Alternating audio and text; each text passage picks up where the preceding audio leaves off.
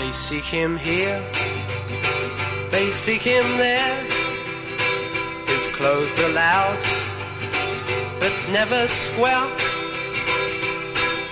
It will make or break him, so he's got to buy the best, 'cause he's a dedicated follower of fashion. Welcome everybody to episode 231 of the Metebelis 2 podcast, which features myself, Ben.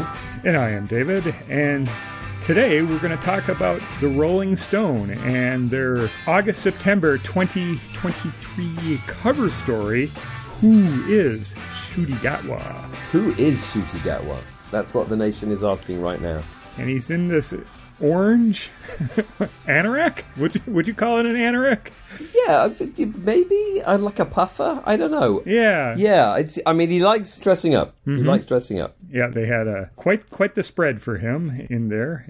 Yeah, and I guess that's a knitwear jacket, trousers, mm-hmm. shoes, and socks by Marni. And being the fashion conscious guy that I am, I have no idea what Marni is. You're well known. You're well known for you're a dedicated follower of fashion. You're well known for it. Yep. So Ray Davies wrote that song about you in the future. A mm-hmm. time-traveling Ray Davies. There you go. Nice little quote from the article where mm-hmm. he compares himself to John Pertwee. That did get quite a bit of play. That did get quite a lot of play. It's not entirely suitable for a family audience. I think let's go in order here. We'll tease that. If you have sensitive ears, people and young ones, you might want to just skip over because Ncuti is a real person and talks like a real person. He does talk like a real person. Yep. Okay. First off, I'll just kind of cherry pick quotes from this interesting article. Right. And the first bit is he's talking about his character, the Doctor. And I guess I will read, and I will not even attempt to stylize my voice as Mr. Gatwa, and I'll just read it as myself. His distinctive Rwandan Scottish twang. Exactly. Very hard to imitate, I think. Yes. So from the article, my doctor is emotionally vulnerable. He hides it with humor, but he's lonely, says Gatwa of his forthcoming reinvention of the ever-changing doctor. I can't say much more than that. I don't want to spoil anything, but he's also energetic. The poor cameraman struggled to keep up. So I think that's a good sign. Yeah, lots of running.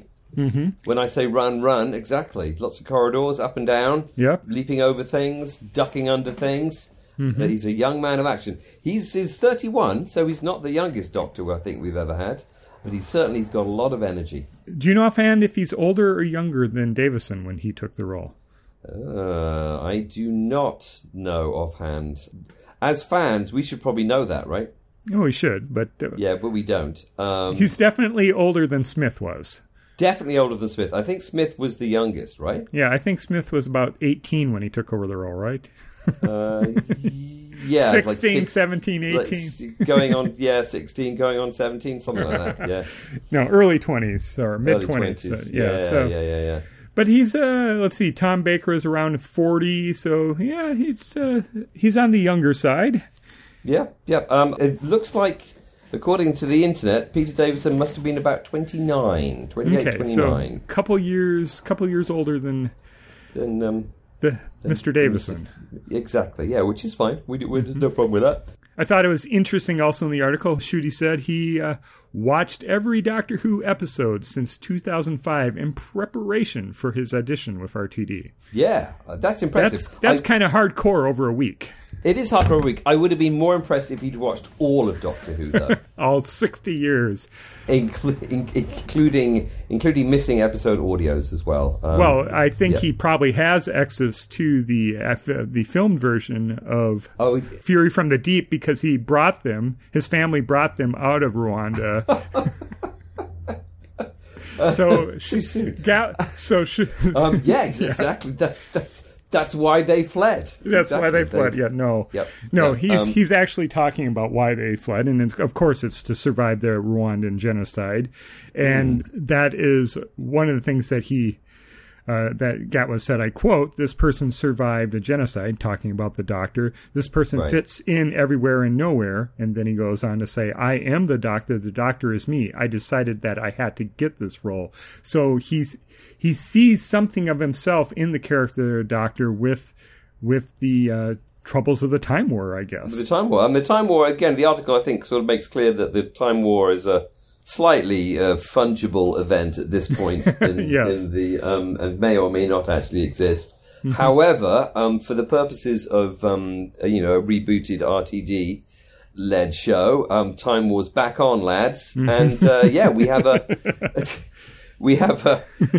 doctor who is not guilty but sad. Lonely, I think, is the operating word. Yeah, lonely. Yeah, exactly. He no longer feels remorse, possibly for his role in the Time War, but he feels the loss of his people quite strongly. Which, again, I mean, considering he fled like a pretty hideous genocide as a young child to Scotland. I think his father's some kind of academic, right? Yeah, he has a PhD in theology, according to the article. Yeah, which is might have eased their transition to getting into England rather than being not let into England or Scotland. Mm-hmm. I mean, again, I don't know how one presents growing up a child, how you present like surviving a genocide, but it's interesting that he feels that there's a resonance with his own life story and the characters. I mean, that's only got to add strength to his performance. I think so. I think it would add a certain nuance and depth that you may not get with a bourgeois member of the bourgeois, right? A member of the ungenocided population of Scotland. Yes, exactly, exactly. Yeah. Although, if you go back far enough in Scottish history, they do have that. Yeah, I mean, the Highland clearances, that's a big thing in Scotland. Of course, Doctor Who fans will know only too well about the Highland clearances, thanks to the Highlanders. Mm-hmm. And, of course, they'll know only too well about all things Scottish, thanks to Terror of the Zygons. Filmed on location. Filmed on location. Well, I have to say, without upsetting our Scots listeners, the Scots were not entirely blameless when it came to the British Empire. Glasgow was famously called the second city of the empire, London being the first city, Glasgow being the second city.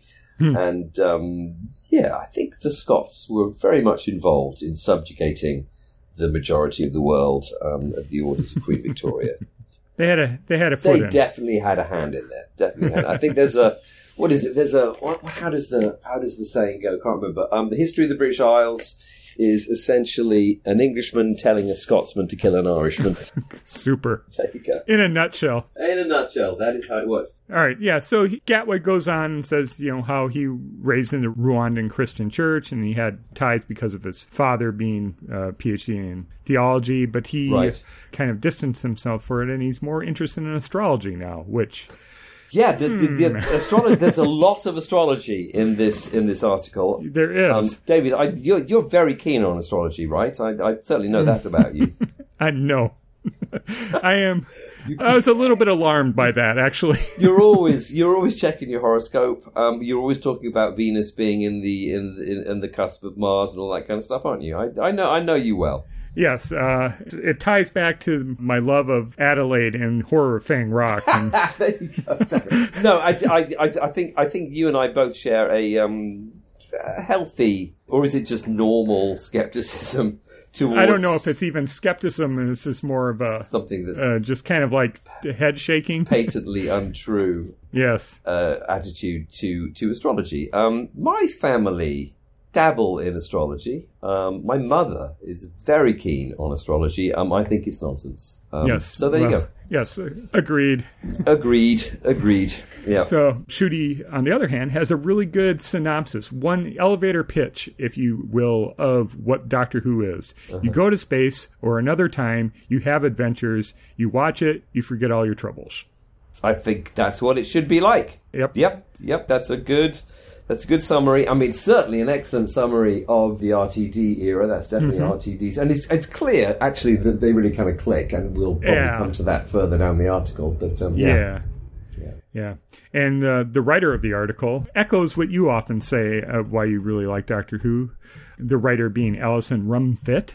She writes, Doctor Who is a science fiction family show that has run on and off in some form for 60 years. It's also a nexus of so much of British culture. Like James Bond, the Doctor is a character through which Britain learns to understand itself as much as an icon of our changing time as a fictional being. The show's connection to British identity means tensions can run high and fans can be cruel at times, seemingly overprotective because they feel the show is something they own. They also can be bigoted in the most predictable ways, and we certainly have seen that over the past 5 years. We certainly have, yes. Very unpleasant, yeah. Yes, I agree with her analysis. I think that's one of the things that makes the show endlessly entertaining and useful to watch. So yes, well done, Alison. Interesting, at this time, Russell T. Davies decided to cast Gatwa in the role, and I think he's trying to return something back to the 20-somethings, Generation Z. Right. I don't know. Do you have Generation Z in the UK? Is that what they would be referred to? I don't know. I've kind of lost the plot with the generations at this point. Mm-hmm. I always thought generations was the U.S. generation since colonization, but maybe I'm just... Oh, God, was it? Really? So there's actually generational descriptions for everyone all the way back to the 1600s? Yeah, that one exposes my naivete, but I always thought it was a... Gen X was kind of an American distinction, the greatest generation. That they're all types of American categorizations. The point of those generational categorizations is to separate us out so they can work out what to sell us, basically. Right. Again, a little bit like astrology, I don't think it has a huge amount of basis in fact, other than older people distrust younger people. And vice versa. And that's always been the case. Never trust anyone over 30, said the hippies. And that continues to be true, even though the hippies themselves are well over 30 at this point. Yes. How did we get onto that? I can't remember. The casting of Gatwa. Yes. So I think what's interesting, and I think we've talked about this before, is that if the Not My Doctor crew didn't like Chibnall's portrayal of the Doctor, just wait and see what how they enjoy the reborn RTD and Ncuti Gatwa. I can remember all the moaning about the gay agenda, or whatever it was back in the day, with John Barrowman, who again has fallen from grace quite considerably since then. Yep. I think this is going to be a real tough one. Mm-hmm.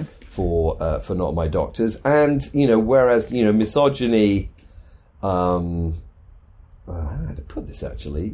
I think misogyny is weirdly more acceptable currently. You can be mean about women, or at least, our culture is kind of, in some ways, broadly misogynistic. It is. I don't know how acceptable it is to be publicly racist. Depends where you are in the U.S. Depends where you are in the U.S. Oh, that's true. Very acceptable. I think that's the problem, or one of the things that Trump brought to the forefront is taking off the hood and just being racist as you can be.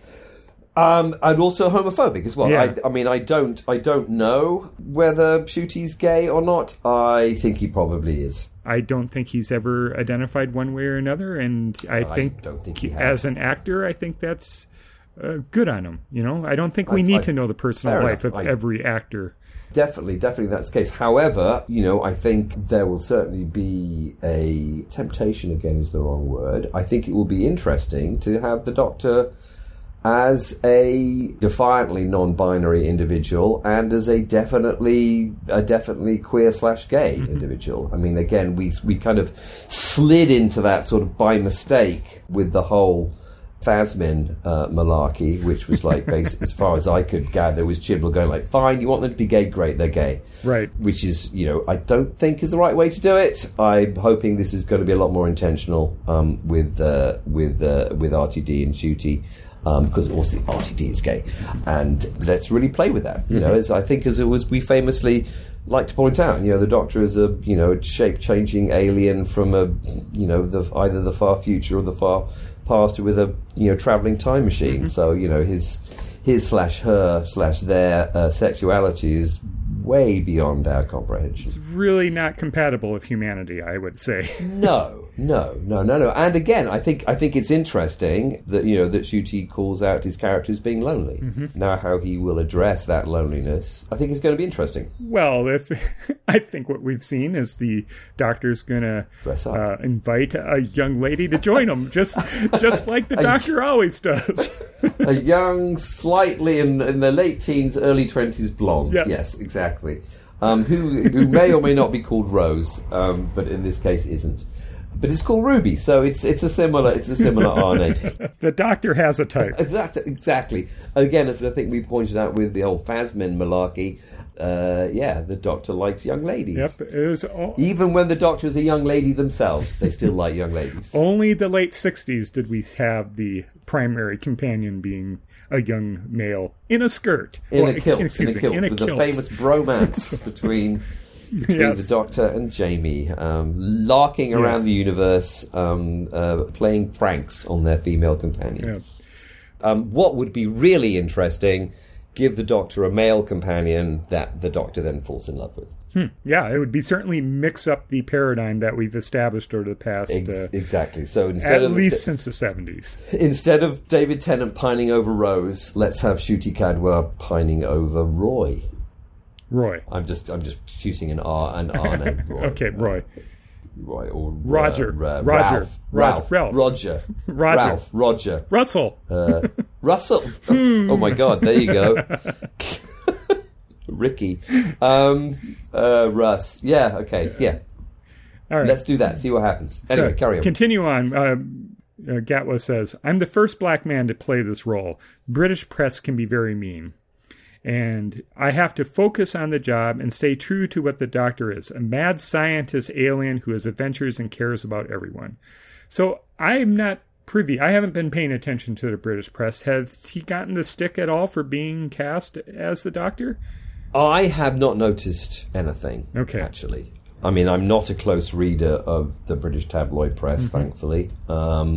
They are... ruthless. They hate the BBC, is the whole Hugh Edwards. I don't know if you've been following that particular strand of awfulness, as the whole Hugh Edwards thing has kind of, you know, really demonstrated. It's a tough one. I think Ncuti is glamorous and nimble enough to ride that pretty well. Mm-hmm. You know, I think there is a...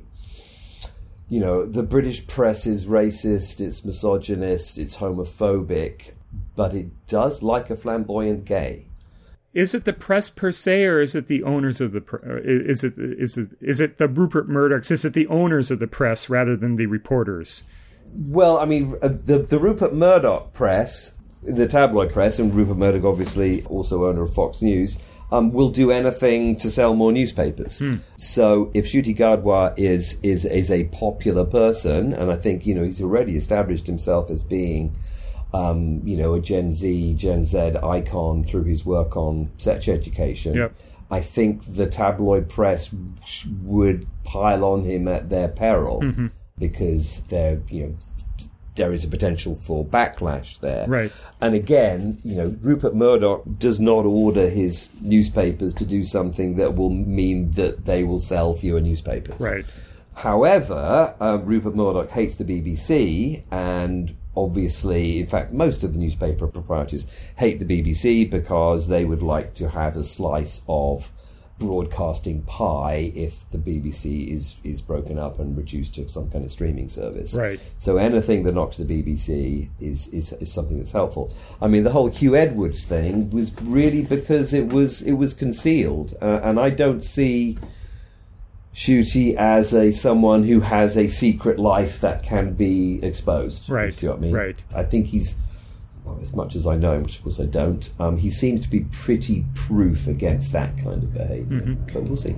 I think he's very private, but I also think that anything that you might go find or uncover about him, you just kind of go, well, I kind of expected that. Yeah. He lives a very open but very private life, I guess, from what I can tell. He seems really wholesome. Yeah. He's like a nice, open-faced... I'm plain open-faced, with a strange old young face.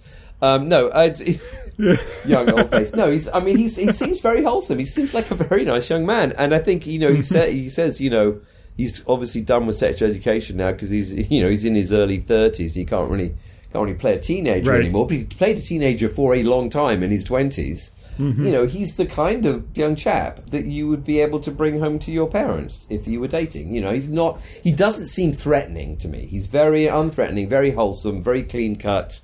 Seems fun. He doesn't seem edgy in any kind of irritating, weird way. And I think that's what makes him a great choice for the Doctor, to be honest. The Doctor shouldn't be edgy or dark, as we've talked about before, in any kind of real sense. The Doctor should be fun and flirty and nice.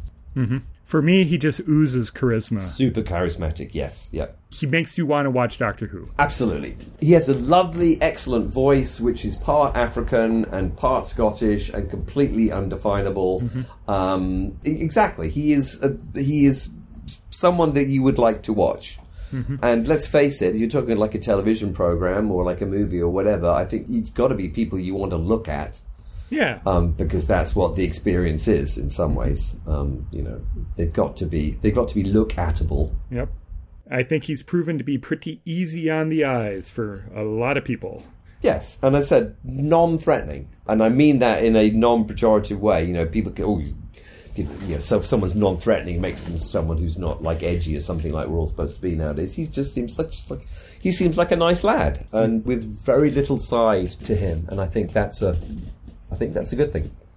So in the States, it's often a pejorative, I think, calling a person of African ethnicity non-threatening, because what white Americans see is they don't want threatening black men. Right. And I disagree with that assessment. I don't think that's a good cultural bias. Right. But Ncuti isn't of the American culture. He's of British culture. Yes. And I don't know how much overlap there is, but the framing of threatening or non-threatening, I think, is loaded when you're talking about a African ethnically actor. It's a tightrope that he, I think, walks, but I don't think it's a deliberate act that he's doing. I think it's just what he's like. Character that he has built up over fleeing genocide and becoming a refugee in Scotland. It is the personnel that he's developed, and it might be his protective armor too, as a defense to kind of the horrors that he may have witnessed and the abuse that he may have received being a immigrant or a refugee from Africa fleeing a horrible situation. Sure. I'm personally pleased that an American audience is going to be confronted with a non-African American black person, because I think the knowledge that there are other black experiences in the world other than the African American black experience, I think, is kind of an important thing, to be honest, and I think is kind of good for Americans. I used to hang out with a guy when I lived in London. I was on several committees with him. A guy called Gary Young, who married an American woman and moved to. He was a Guardian reporter in Washington DC. Yep. Yeah, anyway, he's a super nice guy, black English. And he used to, whenever he went to America, like, no one could believe the way that he spoke. He had a very educated, very kind of received pronunciation voice. Certainly at the time he did. I think he softened that a bit now. And he said, it was just such a continual double take with Americans when he opened his mouth, because they really couldn't believe that a black person could speak like that, which I always found kind of an interesting thing for him to say. Yeah, he was, I think he was covering the Bush years, and when I stumbled upon his articles in The Guardian. He's an excellent read, Gary. He's written lots of excellent books. He's a very, very, very, very, very smart man, it was a real privilege to kind of serve on these committees with him. Mm-hmm. So continue on. So the pressures that Gatwa is under have been pretty enormous. But Ncuti goes on and says, Russell T. Davies has been amazing too. He calms me down. He's such an earth sign. I can get very anxious, but therapy helps. And they've made sure that I have time put aside to have my sessions. So Understandably, I think almost everybody could benefit from therapy, and with his past and the pressures that Gatwa was under, it's no surprise that he's seeking therapy. But that RTD is so supportive is also not a surprise at all. I mean, he seems to be a very caring individual. Very, very caring individual, and someone who really treats his actors as people to be nurtured and looked after, which actually makes a huge amount of sense because, you know, you kind of do need to look after them. I mean, I think interestingly, I was thinking when you were talking about therapy, I was thinking about Sasha Dwan. Yeah, and his, you know, struggles with his mental health and also his physical health as well for him, Sasha, poor guy. And then I was listening to you, but I was also thinking about other things as well. And then I also then drifted off to thinking about Chris Eccleston. Yeah. And his mental health and the mental health of the creative person. You know, it's not something that's dependent on kind of race or class. It can be difficult being an actor. And as Ncuti points out in the article, you know, one reason to become an actor is to hide your real personality away and become other people. I mean, I think people become actors, you know, for lots of different reasons. Some people like attention, and it's obviously clear that Ncuti does enjoy dressing up and does enjoy attention. But, you know, within that, there's also, you know, there can also be insecurities and, you know, and I think Eccleston has talked very eloquently about his struggles with anorexia, which is, you know, I think was very, very important because certainly someone like me, you're like, hang on, like blokes can get anorexia, that's weird. Right. And, you know, Sasha talking about his mental health issues and his physical health issues. And I think I think those are all healthy conversations to have. Yeah. And I hope that being the doctor is something that is therapeutic for Ncuti rather than something that is overly stressful. I wonder with the situation that was created around Series 1 with Eccleston and RTD, that RTD obviously perhaps has grown as a showrunner and is paying more attention to the mental health of his lead. That is an excellent point, yes. I mean, I don't know whether they are still... I don't think we'll ever, until, you know, perhaps when all of us are gone, we'll know exactly what happened with Eccleston and the show. I don't know whether RTD and Eccleston, you know, are still people who whether they still have a relationship. But it's clear, you know, that there were issues that were not tackled by the showrunner. I mean, I think it's clear that first series of Doctor Who was incredibly difficult for everybody. Right. And I don't think anybody really knew how difficult that show was to make or how difficult that show was going to be, to make. And I don't think anyone really thought what a giant hit it was going to be either. And you have something that A, is hard to make, and B, everybody really, really wants. That's incredibly stressful for everybody. I think it was probably stressful for Russell, and it was obviously incredibly stressful for Chris, and I think for the directors and for the cast in general. And in some ways, we were lucky it didn't kind of crash and burn in some kind of completely obvious way that might have stopped it continuing. But I think that first season, from what one picks up by, you know, just, I don't know, reading Russell's book, for instance, I think was difficult for everybody. Yeah, the chaos. Surprising that more chaos didn't make it onto the screen itself that was recorded. They were able to come up with a product that, you know, that's 2005, that's almost getting on 20 years now, that is, I think, still holds up, and it's absolutely the classic era. And obviously Gatwa watched it from the beginning, so he's going to be very grounded, I think, in some ways. I think so. And I'm impressed, you know, as we were saying, you know, he watched the whole thing from 2005 onwards, which, you know, obviously I'm sure he fast-forwarded through some bits, played on his foot. Which one would you fast-forward through? I don't know. There's some Moffats where I go like, oh, come on, really? Come on. Let's finish with this now. I'm sure he was playing on his phone for a bit. You know, he was playing Snake on his Nokia for a bit. But no, I mean, good on him. And I mean, I hope he did it with a friend. Watch the show, I mean. Anyway, so yeah, he will be grounded. And I think, you know, obviously Russell T. Davies has learnt a huge amount over the past, getting on for 20 years, since they were making since they were making the that Eccleston season. Yeah. You can tell he'll be a real fan when he comes out in 15 years with his podcast, his episodic podcast. Right, yes. His story by story. Exactly. Analyzing each story. Yeah, exactly. Yeah. Goodness. So, on a similar note of supporting, David Tennant apparently has a Doctor Who actor group chat. Yeah, wow. How amazing that would be to listen to. The previous actors to stay in contact with each other, and they've been offering Gatwa support. So, I could imagine that Tennant and probably Jody is on there, and perhaps Matt Smith. I think Peter, I think Capaldi's probably on that, right? I would think Davison probably is on there too. Davison, given his connection with Tennant, and Colin Baker always likes to be involved. Yeah. Billy Piper's always up for having a comment on stuff. So Tennant and Noble are pretty close. Yeah, I would love to know who's on that group chat. To be honest, that would be very, very interesting to find out somehow.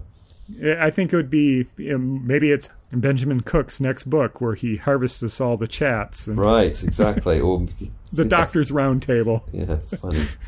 I can see that being it could be being a private eye satirical comic, satirical column, the Doctor's group chat. Back before the purges at DWM, I could see that being one of... Nick Pegg's. Yeah, I would love to have Nick Pegg back in that magazine. I don't know whether he would actually agree to be back. I really hope that with Russell at the helm, that there might be some more. I don't know. The kind of tight rein that the BBC decided it needed to have on Doctor Who magazine might be lessened a bit. I don't know. Probably not, actually, since it's such a high profile program that I don't know. Anyway, yeah, it was a real shame. Yeah, it's a brand vehicle anymore. It's a well done brand vehicle, but there's not going to be anything that's going to tarnish the brand in there. Yeah, no, that's true, which is a shame. Mm-hmm. I mean, I'm sure you're probably the same. Well, you don't get the physical version. You're a digital reader. Yep. I mean, I do get the physical version because I've got all of them and find it hard to kind of break that cycle. But there are definitely pages that I tend to flick past because they're just going to really like it. Yeah, yeah. Yeah. Well, there's usually something for everyone in there. Exactly. Anyway, back to Ncuti article. Yeah, so kind of wrapping up, I only have a few more paragraphs I want to call attention to, but probably the most important one for us being costume fans, costume conscious. Constantly thinking about clothes. It sounds like the production team and Gatwa are doing something that we wanted Jody Whittaker to do and mix up the costumes. And I'll just read the quote here. The day Russell invited me to meet everybody, they asked me what sort of costume I wanted. I showed them this Ralph Lauren collection that was in partnership with historically black colleges in America. I love those pieces. They're so preppy and so black. But then they asked what else, because they've been thinking about lots of outfits, almost a different one each week, which is new. I love it. The Doctor has traveled all over time and space. They're going to have a sick wardrobe. Yay! Absolutely, yeah. This has been such one of my big frustrations with the Whittaker era was it was right back to the 80s, and they just wear the same clothes every week. Yep. And like, do they never change their clothes? Mm-mm. ? And it's if you were a practically immortal traveller in space and time, I don't know, it'd be fun to wear different clothes every week. I mean, the Doctor, the TARDIS wardrobe is canon. Yes. And it is canon as being very, very large. Let's see it in action. I should like a hat like that. A new hat every week. Absolutely. Yeah. Gatwa is such a good person to hang clothes off of. Very handsome, very stylish, very fit. I can see this working. This is going to be fantastic. Yeah, I mean, it's already working in terms of the images that they've... I mean, it's already working for me. The Bridgerton outfit, the 1960s outfit with the afro, at least the couple of kind of regular It's the Doctor outfits. You know, he's got a great I know nothing about fashion in that way, but he seems to have a great body for putting clothes on. Mm-hmm. And possibly we're not supposed to categorise people by having good bodies to wear clothes on. But, you know, he wears it well. Yes, he does. And he obviously is a dedicated follower of fashion, like you are, David. I am. And enjoys dressing up and enjoys having beautiful clothes and enjoys showing off through the medium of having different clothes on. And I think this is great. I am just looking forward to the collected Ncuti Gatwa action figures, where it's basically like it's every costume from every episode in his first season.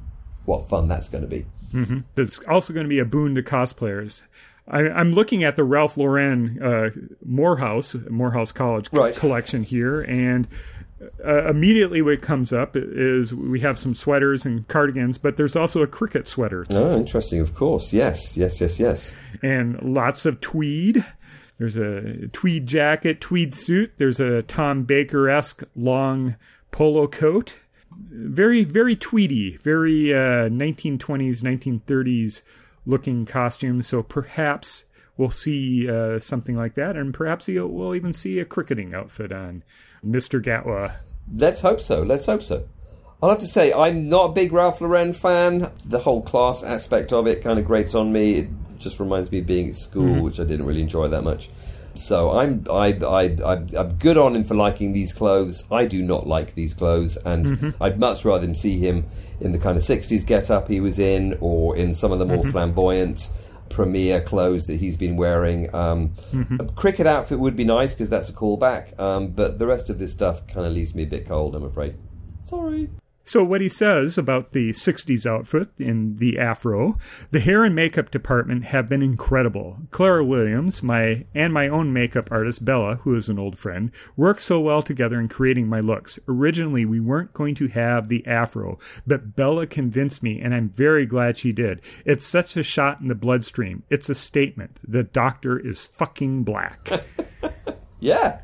I mean, I think that's great. I really hope, unlike what compare and contrast, unlike what they did for much of the Whittaker era, I really hope that they address the prejudice that the doctor might be facing as a black man, or representing or portraying as a black man. Yeah. I don't think it should be ignored. I think it should be met head on, and I think it should be addressed, and I think the doctor should get the upper hand from that, turn the tables. I think it's an interesting challenge for people writing these scripts. Mm-hmm. I think it's something that they did not have the guts to address with Jodie, other than the Witchfinders, and even then that was like, oh, aren't witches wonderful? Which I found a bit patronising, to be honest. Mm. And again, you know, they you know, there was very, very slight acknowledgement with Freema in The Family of Blood, and then also The Shakespeare Code. Not much in The Shakespeare Code, though. Well, yeah, that's sort of... That was just walk around like you own the place. That's... Yeah. But, I mean, here, the doctor is going to have to address stuff. Unless, of course, you know, they decide not to, and just, you know, when they... Do a Bridgerton. When they dress up like Bridgerton, it's just Bridgerton, where everyone knows it's made up, and actually, you know, you're kind of in the land of fiction, mm-hmm. rather than in the not very nice land of real. Yeah, I think you can get away with that. I think you can do that in the Doctor Who universe, but if you cross over, say, in the Rosa Parks universe, you're going to have to address it. Yeah. You can't have your cake and eat it, too, in that sense. Yeah, and I mean, I think that they did a good job with the Rosa Parks episode. I'm still not convinced that that's really the right place to go for the Doctor.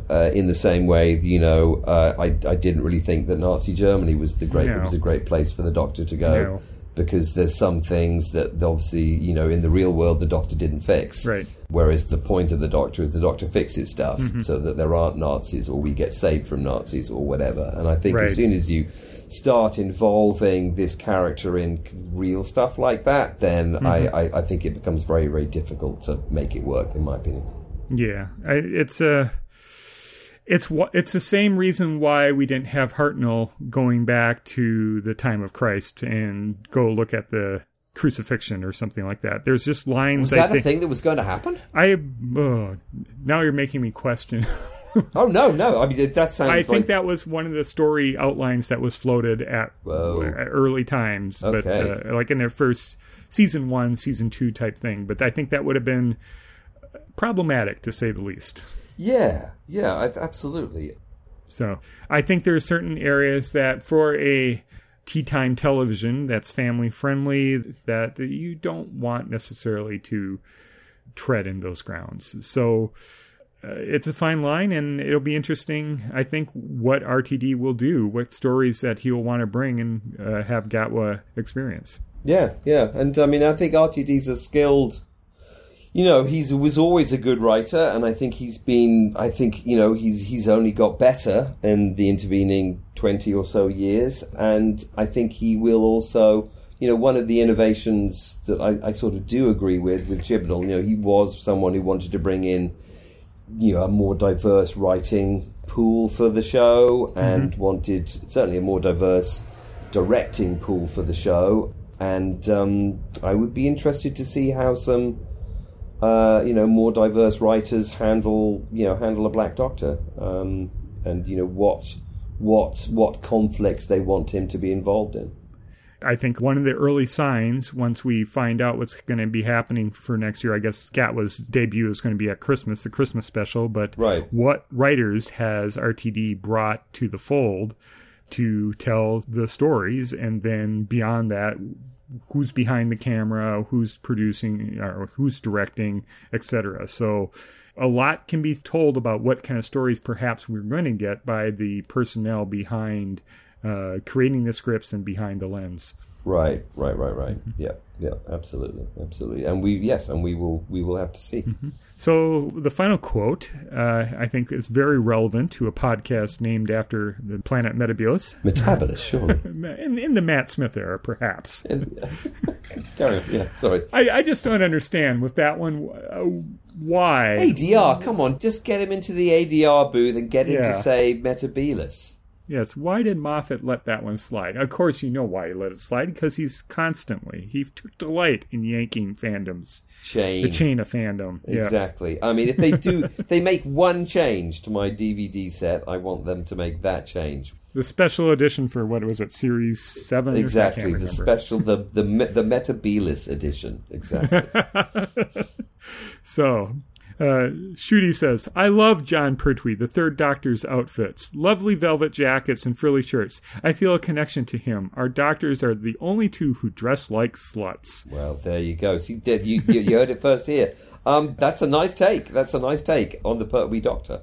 If you look at how John dressed during the 70s with the open shirts and the big medallions and stuff, Jason King, he toned it down for Doctor Who. Exactly. He toned it down for Doctor Who. But there's someone, you know, who dressed... I mean, I guess he didn't dress completely differently.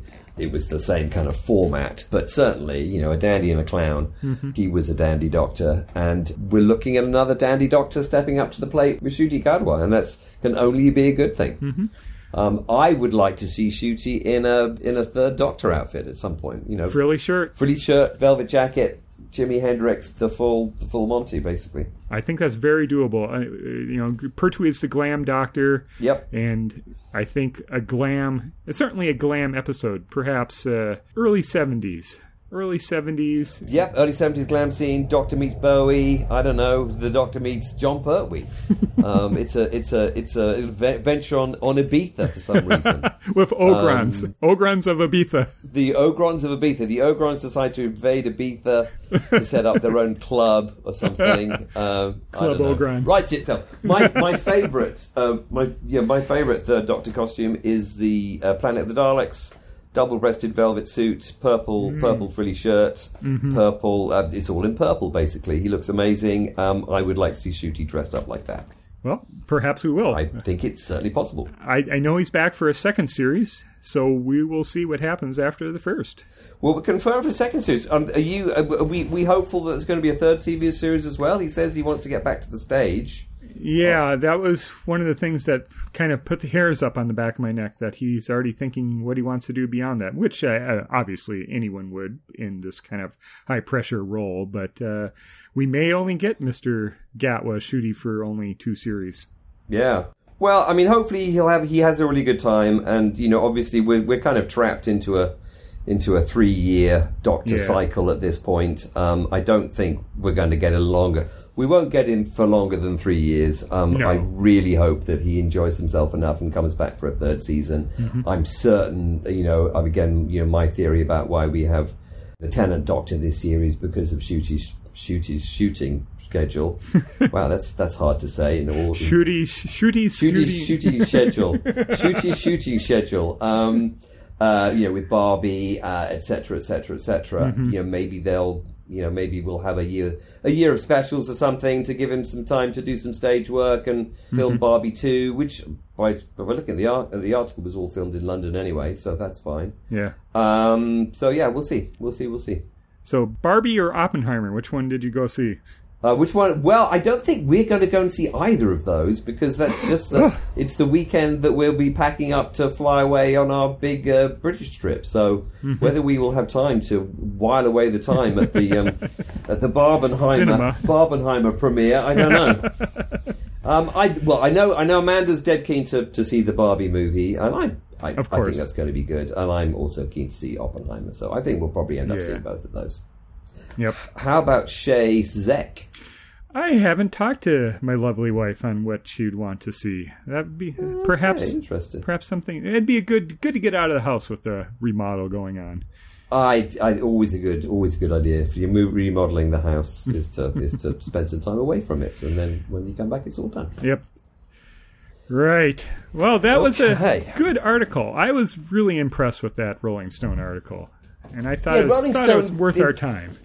Yeah, it's not an incredibly current magazine anymore, but no. I mean, I thought that it's an article that's good about the show. Mm-hmm. You know, there's so many. You know, Doctor, you know, you're going to be the Doctor. Why do you want to be in that stupid old show? Mm-hmm. You know, it's obviously written by someone who maybe not an actual fan, but at least has a grudging acceptance that it's an important cultural artifact.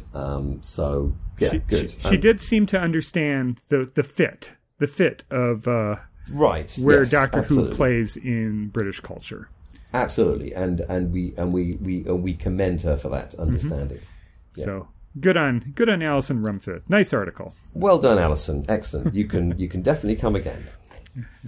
The only edit I would have made is I wouldn't have used the word Whovian, but that's another podcast. God. What? How can we stop people from using the word Whovian? It's done, isn't it, basically? It's over. It's like nails on the chalkboard. Nails on chalkboard, yes, we are. We are of that age, I think. We are what we prefer to be known as fans of the show. Yeah. At least that's what I prefer to be known as. I'm a fan of Doctor Who, and that's what I am. I'm not a Whovian. Yeah. Doctor Who fan. Yeah, if you really push me, I'm a Whoer, but only in non-mixed company. Right. Okay. Well, thank you for listening to episode, what are we on, 231 of the Metebelis 2 podcast? That's the one, yep. I have been combing over a well-written, an informative article in Rolling Stone with Ben. And I have been combing up my hair in a vain attempt to turn it into an afro with David. Keep teasing that. Keep teasing that kind of lank, floppy hair that I have. Yeah. Why not? Yes. At least you have hair to tease. Exactly, hair to tease. Exactly. It's good to have hair to tease. Yep. All right. Talk to you next time on the Metebelis 2. Okay. Farewell. Oh, yes, he is. Oh, yes, he is. Oh, yes, he is. Oh, yes, he is. This world is built round discotheques and parties. His pleasure-seeking individual always looks his best, 'cause he's a dedicated follower of fashion. Oh yes he is. Oh yes he is. Oh yes he is. Oh yes he is. He flits from shop to shop just like a butterfly. In matters of the cloth he is a thick as can be, 'cause he's a dedicated follower